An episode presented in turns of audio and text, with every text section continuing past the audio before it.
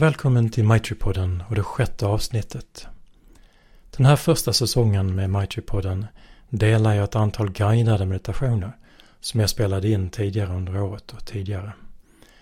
Varje meditation har ett tema och innan meditationen berättar jag lite grann om det. Det här avsnittet handlar om svårigheter i meditationen. Alltså saker som man kan stöta på inom sig som är svårt. Eller som man har svårt att möta och svårt att hantera. Så jag inleder med en kort introduktion. Av det här avsnittet så blir den 24 minuter. Om ett ämne som man inte vanligtvis talar så mycket om. Och sedan kommer det en guidad meditation på 24 minuter. Ja, så vill du veta mer om meditation eller om vad jag sysslar med kan du kolla in min hemsida viljabodi.se och du finner en länk i poddens introduktion. Och gillar du vad jag gör får du gärna ge en donation. Kvällens tema är att möta svårigheter, obehag etc. i meditation. Så när jag tänkte jag skulle ha några tema då så, så, så var det några saker jag ville ta upp. Och det är intressant, liksom det visar eh, vad som är viktigt för mig, eh, vad jag eh, uppehåller mig vid och vad jag jobbar med. Men det här med svårigheter är ju någonting som alla stöter på förr eller senare i meditation och i livet. Ehm, det som är jobbigt med svårigheter det är att vi inte vill ha dem. Och det att vi inte vill ha dem, det är det som ställer till problem. Ehm, om vi bara kunde omfamna dem och bjuda in dem och relatera kreativt eller positivt till dem så hade de varit mycket mindre problem. Kanske ni känner igen, vi gör eh, svårigheter eller problem större genom hur vi reagerar på dem och, och ser på dem. Så, ehm, så oavsett om, om, om det är aktuellt eller inte så är det väldigt bra att ha perspektiv på det här området och hur man kan bemöta svårigheter och jobba med dem. Och också veta lite grann vad man kan stöta på. Ehm, en av mina goda vänner, eh, ska inte säga några namn, men, men stötte på det här i sitt liv. Uh, han, han, vet vem det är. Ehm, men hans meditation gick väldigt bra i många år.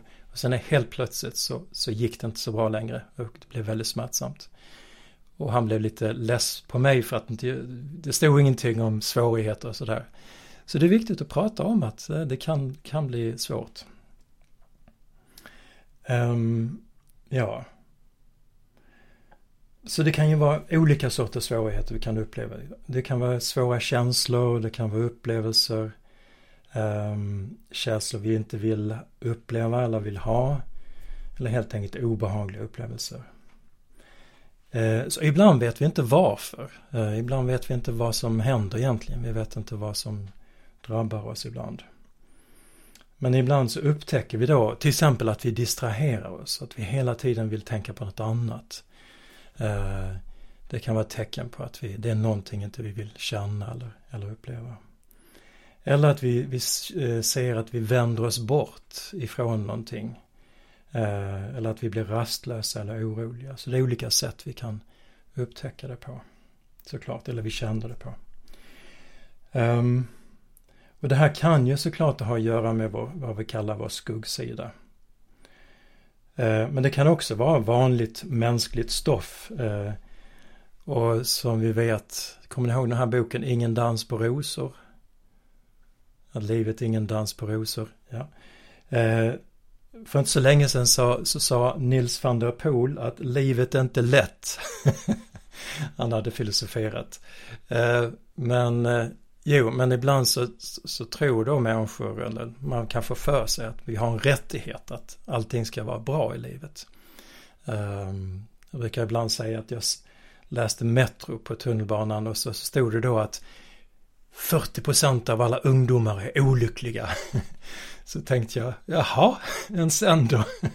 Det är klart att de är olyckliga, att de är olyckliga. Livet är inte så trevligt alltid. Så ibland, ja, ibland så, så, så, så, det är klart man vill sälja lösnummer och sånt där. Men ibland så får man den intrycket att dagens människor inte vill uppleva eh. Allting ska vara bra.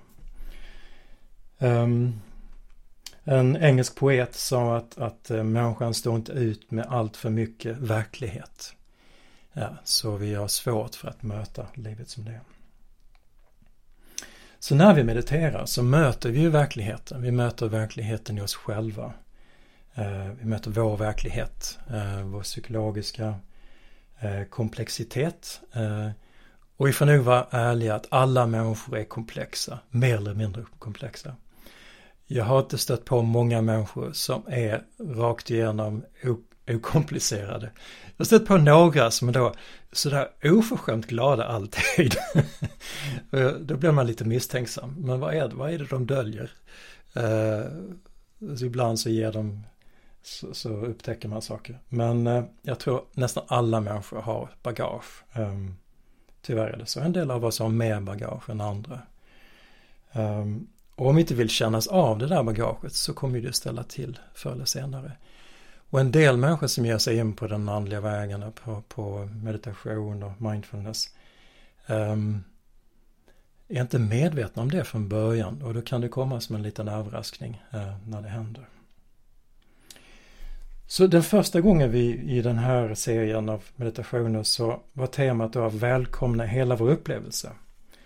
Så det är det första vi försöker göra i meditationen, att vara öppen och välkomna allt som finns. Ehm, och det är inte alltid så lätt att göra, liksom att, att bara sitta ner och välkomna hela vår upplevelse. Ehm, men det är oerhört viktigt. Och en sak det är att det tar tid. Ehm, det tar tid för olika sidor eller för hela eh, vår upplevelse att visa sig. Och den kanske inte gör det, kanske inte visar sig helt och hållet.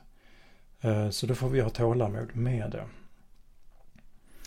Um, det kan vara, ja, ett intressant område det. är, Har vi tålamod med att, har vi tålamod att, att ge oss tid att välkomna oss själva? Förstår ni vad jag menar? Ibland så vad vill vi, när jag vill bli, nu vill jag meditera, nu vill jag bli koncentrerad eller nu vill jag känna mätta.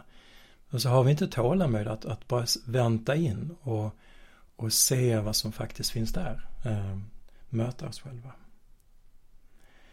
Så när vi möter oss själva eller välkomnar hela vår upplevelse så upptäcker vi eller inser vi att, att vår upplevelse är ganska sammansatt. Eh, som jag sa, allt visar sig inte på en gång. Och på sätt och vis är det här ganska fascinerande med människans medvetande. Att, att det finns lager eller dimensioner i oss som inte alltid är tillgängliga. Eh, och det där är någonting vi behöver respektera. Um, och kanske ha um, en historia för på något sätt. Så det är därför myter och poesi och metaforer är så viktigt. För de fångar människan, hela människan, på ett sätt som inte är så logiskt. Um, det är därför det är viktigt att ha med sig Jag kommer inte säga så mycket om det, men jag tycker om det sättet att, att relatera till, till människan. Det finns en eh, eh, meditationslärare som heter Paramananda, han som har skrivit den här boken som vi har på svenska, buddhistisk meditation. Han har också skrivit en bok som heter The Myth of Meditation. Och han går in, han använder poesi väldigt mycket.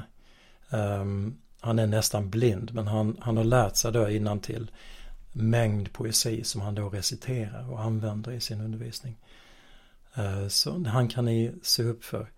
Um, se upp ja, ni kan se upp om han, om han leder, han ska leda en retreat uh, online snart. Så uh, ni kan lyssna på honom, han är väldigt speciell. Uh, men uh, väldigt spännande på så sätt hur han använder då myter och poesi. Som gör, gör meditationen mer spännande på så sätt att den är den är levande, den är liksom, den är um, mer poetisk än, än bara, bara här och nu. Um, mer sådär, inte så logisk. Ja, så när vi välkomnar hela vår upplevelse så möter vi olika sidor av oss själva och de kommer att visa sig. Ehm, och det är viktigt att ja, lära känna dem och bli vän med dem. Och lägga märke till, och inte minst lägga märke till hur vi reagerar på olika sidor eh, i vår upplevelse. Um, så när vi till exempel eh, känner smärta, alltså, hur reagerar vi då? När vi blir sjuka, hur, hur reagerar vi då? när vi känner sorg, eh, hur reagerar vi då? Och hur, när vi känner glädje, eller när vi ser att andra är glada, hur reagerar vi då? Eh, så det är en del av meditationen att lära känna våra reaktioner eh, på vår upplevelse. Så att vi, vi ser, eh, ja, medvetandegör det. Och då lägger vi också märke till att vissa reaktioner är ju mer hjälpsamma och vissa mer ohjälpsamma.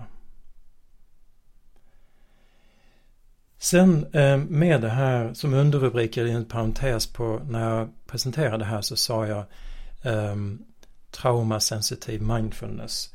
Det är någonting som har dykt upp mer och mer nu på senare år. Um, och jag har själv läst nu på sistone ett par böcker och håller på med en, en traumasensitiv mindfulness, en bok på engelska. Men vad jag har förstått och vad man har förstått nu det är att väldigt många människor har olika sorters trauma i sina liv. Um, eller traumatiska upplevelser. Uh, saker de har varit med om. Um, och det är något jag själv faktiskt blivit medveten om att uh, jag gick i kroppsterapier under många år. Då var en kroppsterapeut som fiskade men hon undrade om det fanns något trauma i mitt liv. Nej, vad då för trauma? och eh, nu förstår jag vad hon fiskade efter. Men det tog väldigt lång tid för mig att få syn på det. Och inse vad det var. Så för min egen del så har jag liksom då eh, börjat utforska det och insett att det har påverkat mig väldigt mycket eh, från barnsben. Eh, och väldigt mycket, jag ska inte gå in på det men, men det, det har varit väldigt fascinerande och även väldigt smärtsamt får jag säga. Um, önskar man hade sett lite tidigare, haft lite redskap tidigare. Men sen, eh, sen vet jag också att en del människor kan genom sitt jobb eh, eh stöta på väldigt mycket lidande och smärta. Så man är socialarbetare eller psykolog eller terapeut. Eh, så han som har skrivit den här boken, Trauma Sensitive Mindfulness, han eh, åkte på retreat och upptäckte att han var traumatiserad av sitt arbete. Han hade mött så pass mycket lidande så att han, han kunde inte hantera det. Och när han då mediterade eh, på en intensiv meditationsretreat så bara dök det upp och han blev, ja det bara paralyserade honom, eh, överväldigade honom.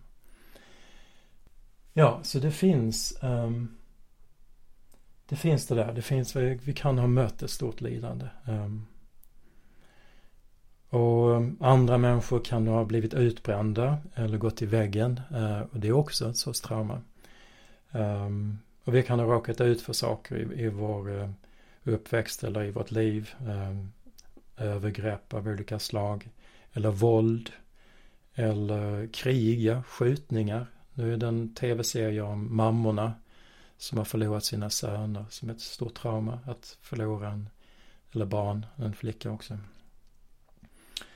Uh, ja, så det här är, man har insett då att, att den här upplevelsen av trauma uh, är någonting man måste ta hänsyn till och måste ha sin egen behandling, sin egen, man måste förstå det på, på sitt eget sätt. Det är inte bara en, en psykologisk uh, eller psykiatrisk diagnos utan du måste förstås och behandlas på rätt sätt. Eh, och vad man upptäckte då att, att mindfulness ibland kan vara väldigt bra, eh, kan hjälpsam, vara hjälpsamt. Men ibland kan det vara motsats, kan det inte alls vara hjälpsamt. Det kan förvärra eh, en upplevelse. Så då ska man inte, och då måste man veta vad man ska göra istället. Och veta vad, när det är passande och gå vidare med meditationen. Så det hjälper, för en människa som har upplevt trauma så hjälper det inte att bara sitta med det som en del får veta det. Men det är bara att sitta så kommer det att lösa sig. För det kan vara, det kan förvärra, det kan återtraumatisera en människa.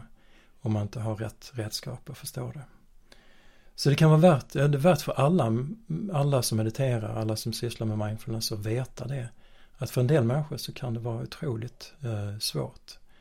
Eh, och ja, bara att veta om det eh, är viktigt då.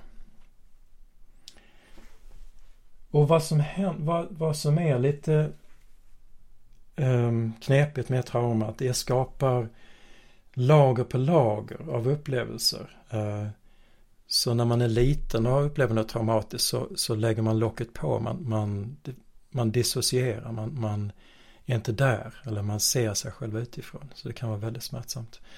Eh, men det kan också hända för en vuxen att man bara försvinner bort. Så med trauma så blir det väldigt um, sammansatt. Och det är inte så enkelt att, att hantera. Och ibland behöver det såklart behöver man hjälp för att se det och hantera det. Um, men en sak man kan göra då det är att försöka vara medveten om meditationen är hjälpsam eller inte hjälpsam. Och det kan vara tillbaks till, till, till själva stadierna i uppmärksamhet på andningen eller metabaverna. Eh, och vara medveten om man gör det på ett hjälpsamt sätt eller inte. Så att vi inte sitter och, och skapar frustration och skapar uh, uh, lidande istället. För det, det, har jag själv gjort uh, och plågat mig i metabaverna. Jag har trott eller tänkt att jag ska uppleva något särskilt och så har jag då försökt och försökt och försökt och inte då kommit in i möta min upplevelse mer, mer helhjärtat. Så det är viktigt att ha, ha med sig den, den frågan liksom. Det jag gör nu i meditationen, är det hjälpsamt eller är det inte hjälpsamt? Och om det inte är hjälpsamt, ha, ha modet att bara stanna upp och eh, öppna ögonen och, och, undersöka liksom, vad är det jag gör? Eh, kan jag ändra det? Kan jag, kan jag göra något annorlunda? Ja, så jag tänkte jag kunde bara ge lite tips um, och några ingångar till det där. Och sen ska vi meditera då. Um, så om man då mediterar och möter något som är svårt eller smärtsamt eller obehagligt. Um, ibland behöver det inte vara så, så dramatiskt. Det kan bara vara um, ganska fint eller ganska subtilt. Och då gäller det att försöka bli mer nyfiken och öppna sig för, för sin upplevelse. Särskilt då när man märker att man försvinner iväg väldigt mycket. Kan man fråga sig, är det någonting jag försöker undvika? Är det någonting som finns där som jag behöver se? Eh, så försök ha en nyfiken, öppen och, och välkomnande attityd till sig själv. Um, Sen är det ju det första, det är att erkänna det man, det man upplever. Om det, det kan vara fysisk smärta eh, eller det kan vara känslomässigt. Och bara se det, eh, benämna det, liksom här är det här. Eh, och låta det vara. Ehm, alltså det kan vara halva jobbet, liksom att bara ta emot och erkänna, men här är det. Och jag är orolig, eller det här var jobbigt, det som hände. Eh, så att bara erkänna det kan vara väldigt bra. Sen det andra man kan göra det är att inse att det är inte hela vår upplevelse. Eh, så att man inte fokuserar för mycket på det. För om man gör det så kan det då istället förstärka det. Och det är det som kan hända då. Eh, när man inte har perspektiv så kan man bli alldeles överväldigad. Eh, då fokuserar man för mycket på upplevelsen. Och då kan man istället påminna sig att, att det finns mer i ens upplevelse. Så man kan vidga upplevelsen. Och till exempel eh, ta sin uppmärksamhet till en trygg plats. Någonstans i ens kropp som känns trygg. Eh, så det tänkte jag eh, Eh, guida lite i. Ehm, så att vi kommer tillbaks till en grundad plats i oss själva. Så det kan finnas något smärtsamt men samtidigt så har vi en annan upplevelse inom oss. Eh, vi är i kontakt med, med jorden, med kroppen, med andningen. Så vi kommer dit istället ehm, och släpper det som är svårt. Om det är riktigt svårt så kan man bara öppna ögonen också och bara se sig omkring. Och det kan vara väldigt hjälpsamt ibland för när man ser saker så är det som att man, man förankrar sig, man, man fångar, fångar in sig själv ibland. Så ibland är det väldigt bra att sitta med öppna ögon om det är något jobbigt. Sen en annan aspekt är att vi, vi vid andra tillfällen eh, också har bra kommunikation, att vi är bra kommunikation med andra människor, med vänner. Det är en, en bra förutsättning. Men också att vi, att vi bygger, att vi odlar positiva kvaliteter. Att vi då eh, odlar närvaro, odlar mätta och värme och vänlighet. Odlar tillit och självförtroende. Och det gör vi även genom meditation men på många andra sätt.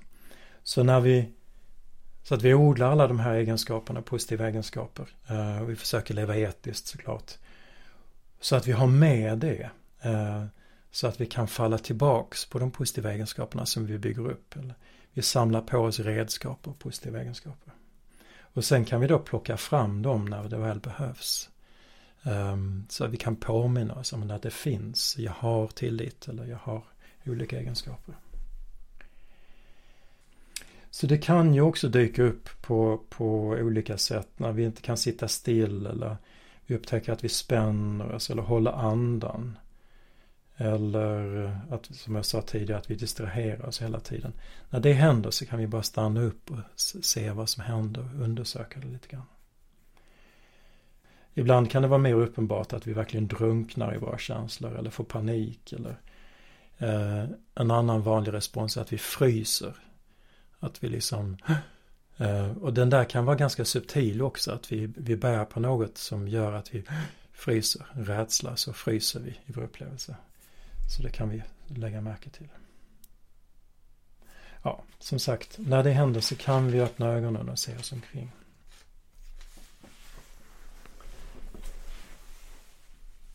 Ja, och även bara det att, att, att tänka att, att svårigheter är en del av livet. Vi kan påminna oss om den första ädla sanningen. Livet innehåller otillfredsställelse, innehåller smärta. Det är inget fel på mig för att jag upplever svårigheter. Det här är en del av livet. Eh, perspektiv är viktigt. Ehm.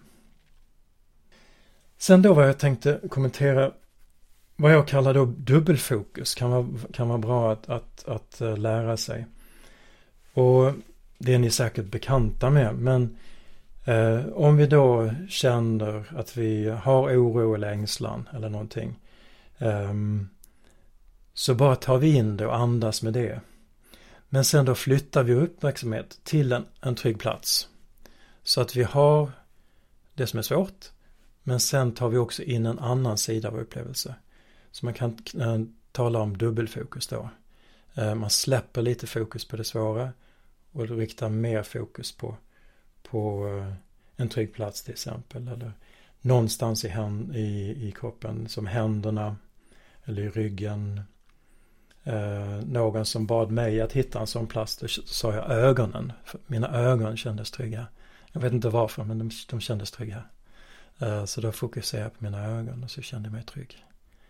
Eh, så någonstans i vår upplevelse, i vår kropp, så kan vi känna trygghet och stabilitet. Och sedan stannar vi med den. Och sen öppnar vi oss lite, lite grann för det svåra. Släpper in det. Och sen balansera mellan de två. Eh, och då, kan man, då får man själv välja liksom.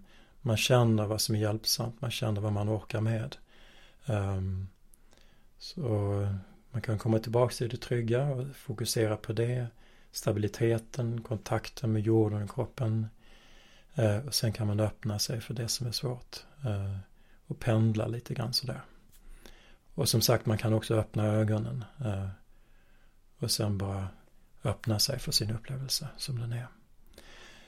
Så ofta, nu ska jag snart sluta prata, men det som vi upplever i stunden det är som ett resultat av det som varit tidigare. Så det, det kommer till oss serverat som på ett fat. Eh, och det har sin kraft med sig. Men om vi inte reagerar på det så kommer det att bara lösas upp. Men om vi reagerar på det så ger vi det ny kraft. Så det kan vara bra, en, en viktig dharmisk eh, liksom, eh, skillnad där. Att det, det vi upplever nu det är resultatet av det som har varit tidigare och det har sin egen kraft. Om vi kan ta emot det och möta det så kommer det att öppna sig och, och kanske lösas upp. Så det där, um, det där dubbelfokus så att säga. Um, öppna sig för det som finns där, vad vi upplever. Och det behöver inte vara, ibland så har vi inget smärtsamt eller något jobbigt. Vi bara öppnar oss för vår upplevelse. Men ofta är vår upplevelse ganska um, komplex eller sammansatt. Det är mycket som vi upplever.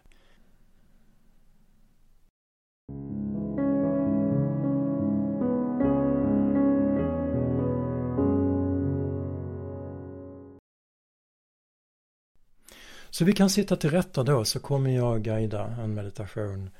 Tänk att vi bara landar i vår kropp och vår andning och eh,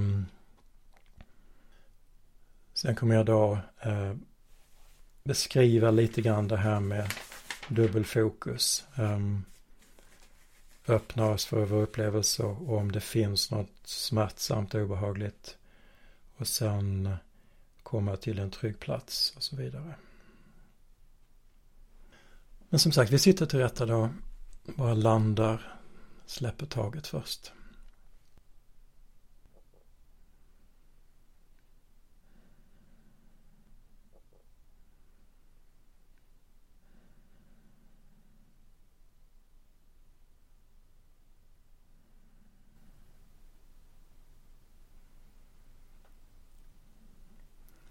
Så vi kan släppa allt som jag har pratat om. Och bara känna kontakten med vad vi sitter på.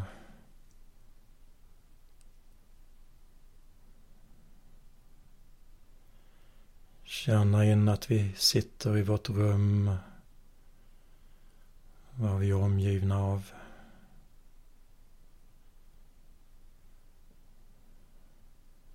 Kanske ljud i vår omgivning.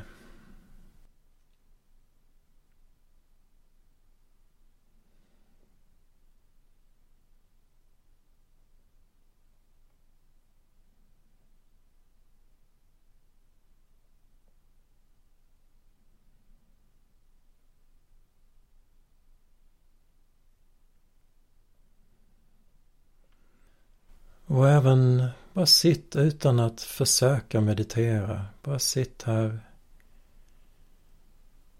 Andas.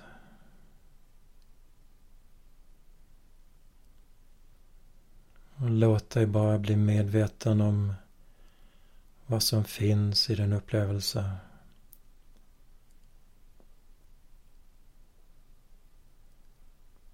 Vad som händer i sinnet och i tankarna just nu.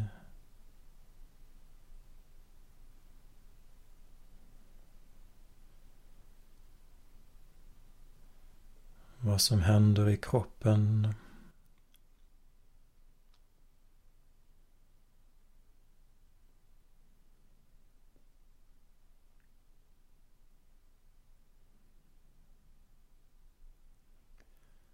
Och känna andningen. Låta den ta plats inom dig.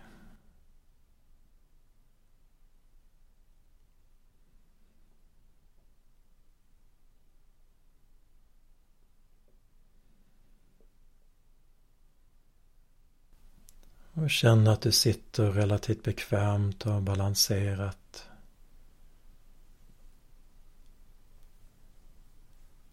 Huvudet som balanserar på nacken. Och händerna som vilar i knät på benen kanske.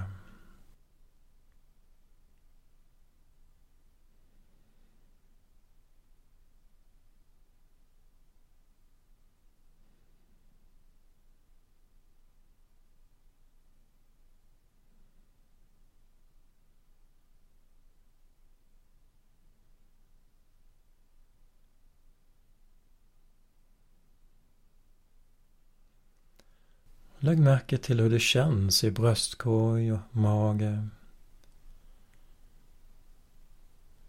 I axlar.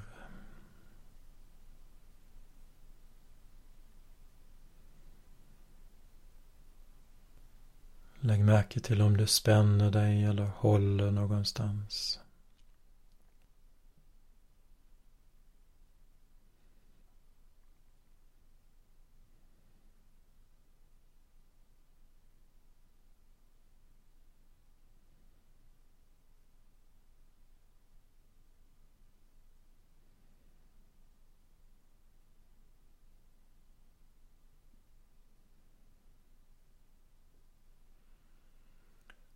Bara låt andningen komma och gå. Inandning och utandning. Känn den i kroppen.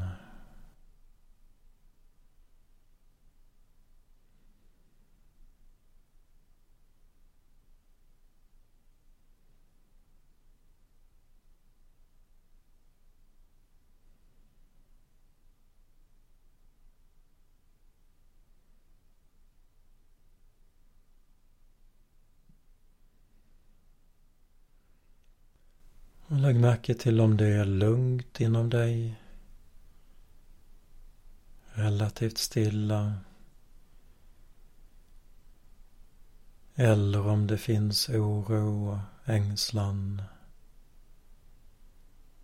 Någonstans inom dig i kroppen.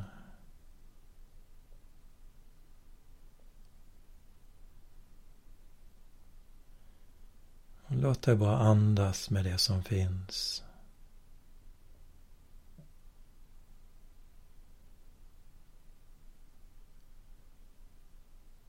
Så om du känner kanske oro i bröstkorg eller mage så kan du också känna armar och ben och resten av kroppen.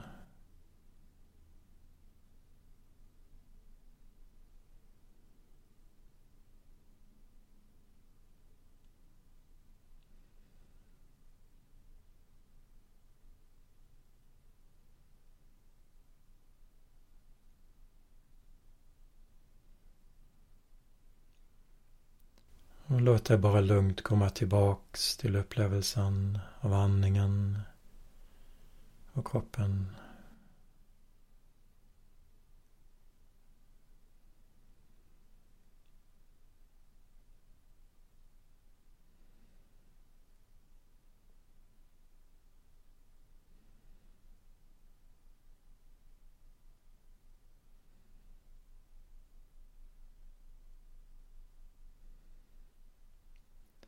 Se om du kan vara öppen för hela din upplevelse. Hela kroppen. Hjärtat och sinnet. Vad som än händer och vad du än känner.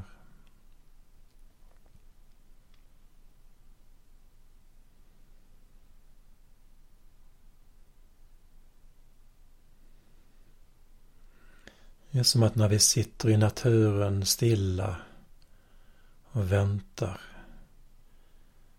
så kommer djuren fram, fåglarna tittar fram. Likadant med vår upplevelse om vi bara stannar vänligt med vår upplevelse så öppnar den sig, visar sig.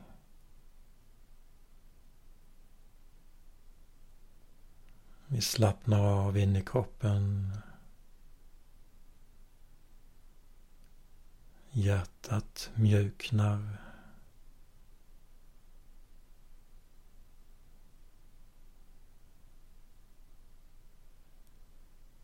Tankarna i sinnet stillar sig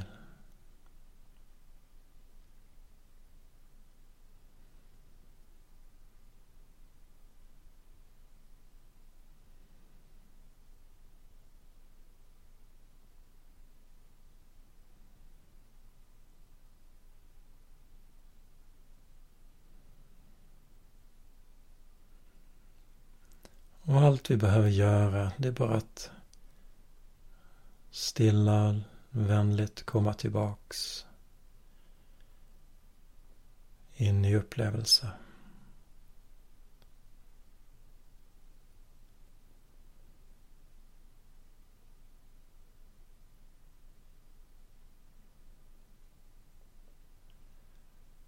Slappna av Låta oss mjukna djupt inåt inom oss.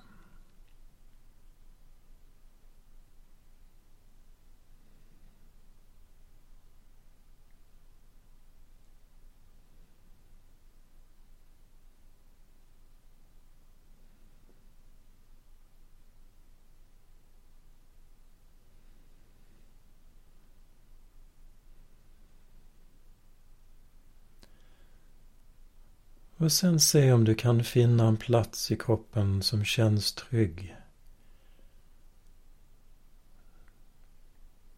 Där du är grundad och lugn.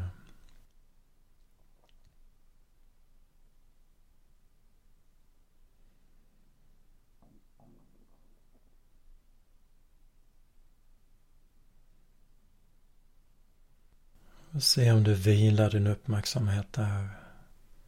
Stannar på denna trygga plats. Det kan vara en liten, liten plats eller ett större område.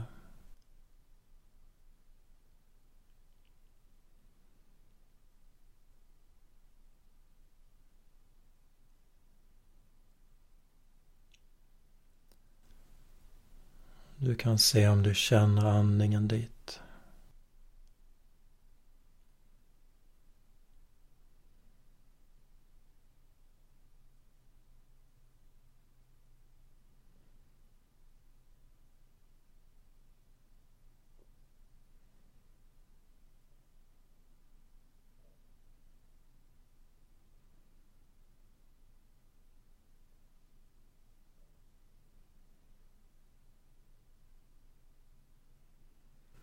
Det kan vara fler ställen i kroppen.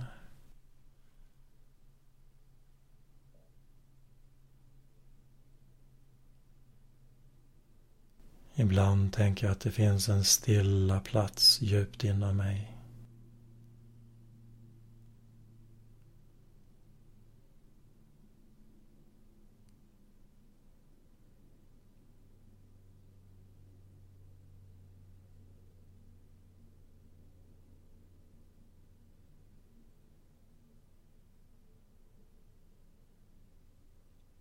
Och tänk att du kan känna dig trygg här i ditt rum. Där du sitter.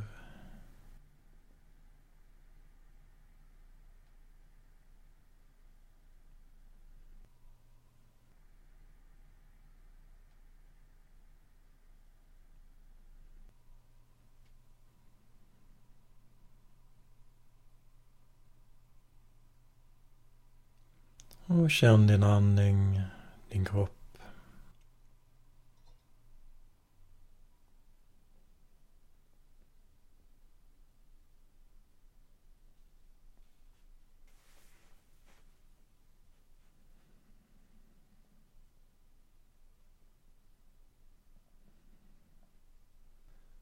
Och sen kan du öppna dig för om det finns oro eller en smärta någonstans.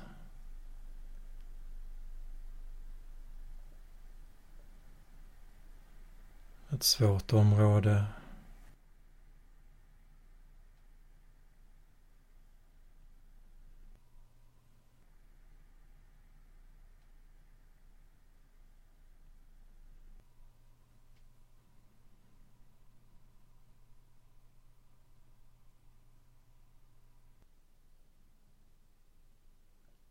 Se om du kan stanna med den och samtidigt vara i kontakt med din trygghet.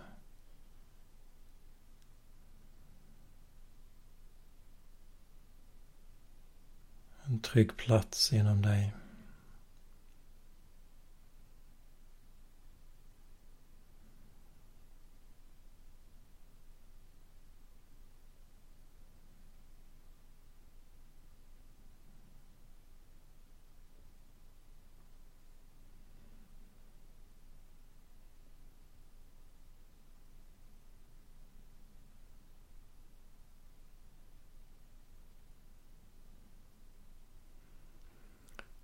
Kan själv utforska den här dynamiken. Pendla mellan tryggheten och en svår, orolig känsla eller vad det kan vara.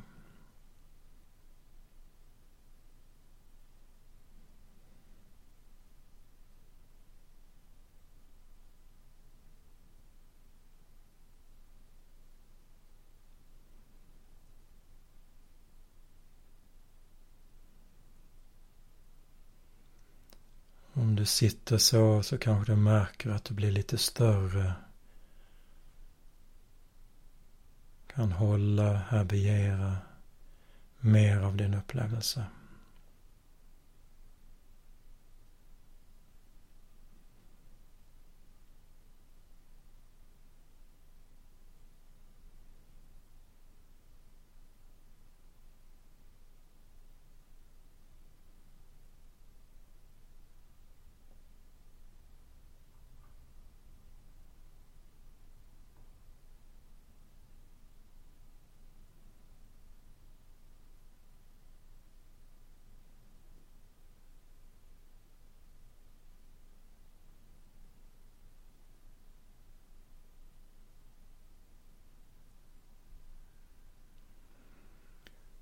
Så kan du sitta så och utforska på egen hand.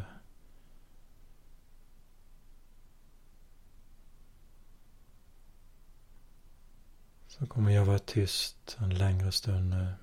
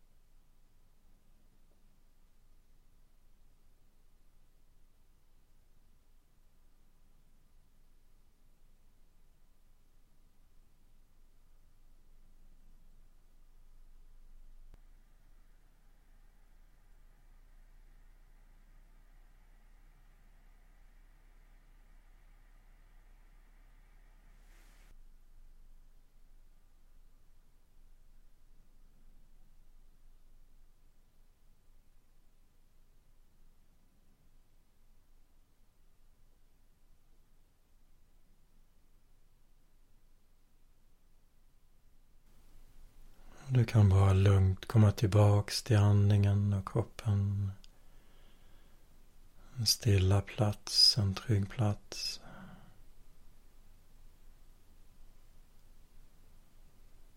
Och stanna, vara med hela din upplevelse.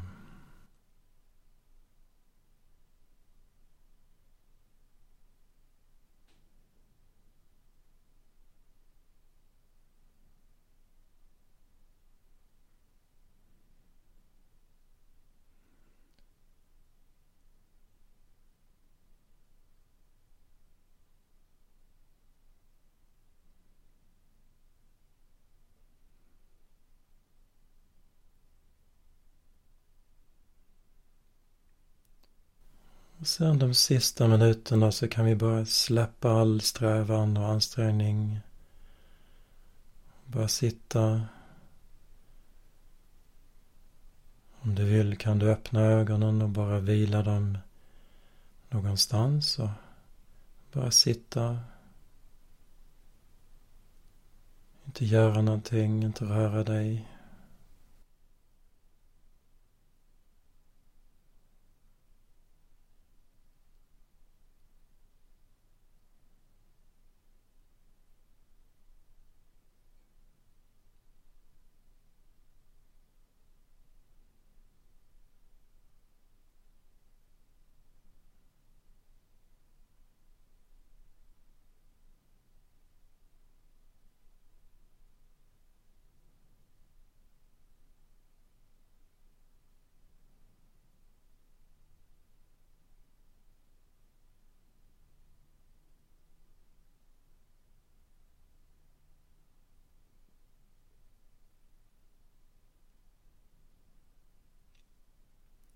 Var medveten om att vara här i din upplevelse.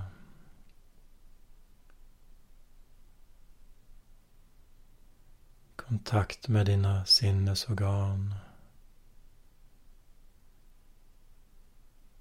Undret att vara levande, medveten, kännande.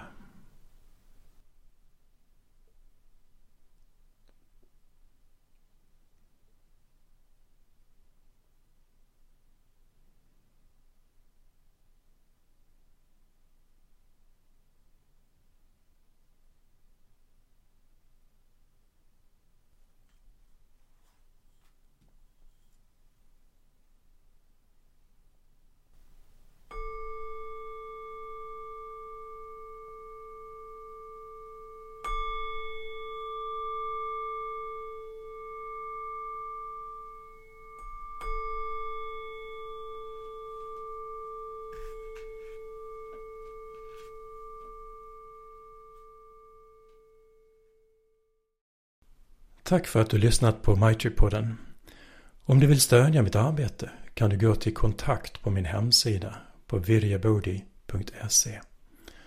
Och om du vill lära dig mer om meditation och buddhism så kan jag varmt rekommendera Stockholms buddhistcenter.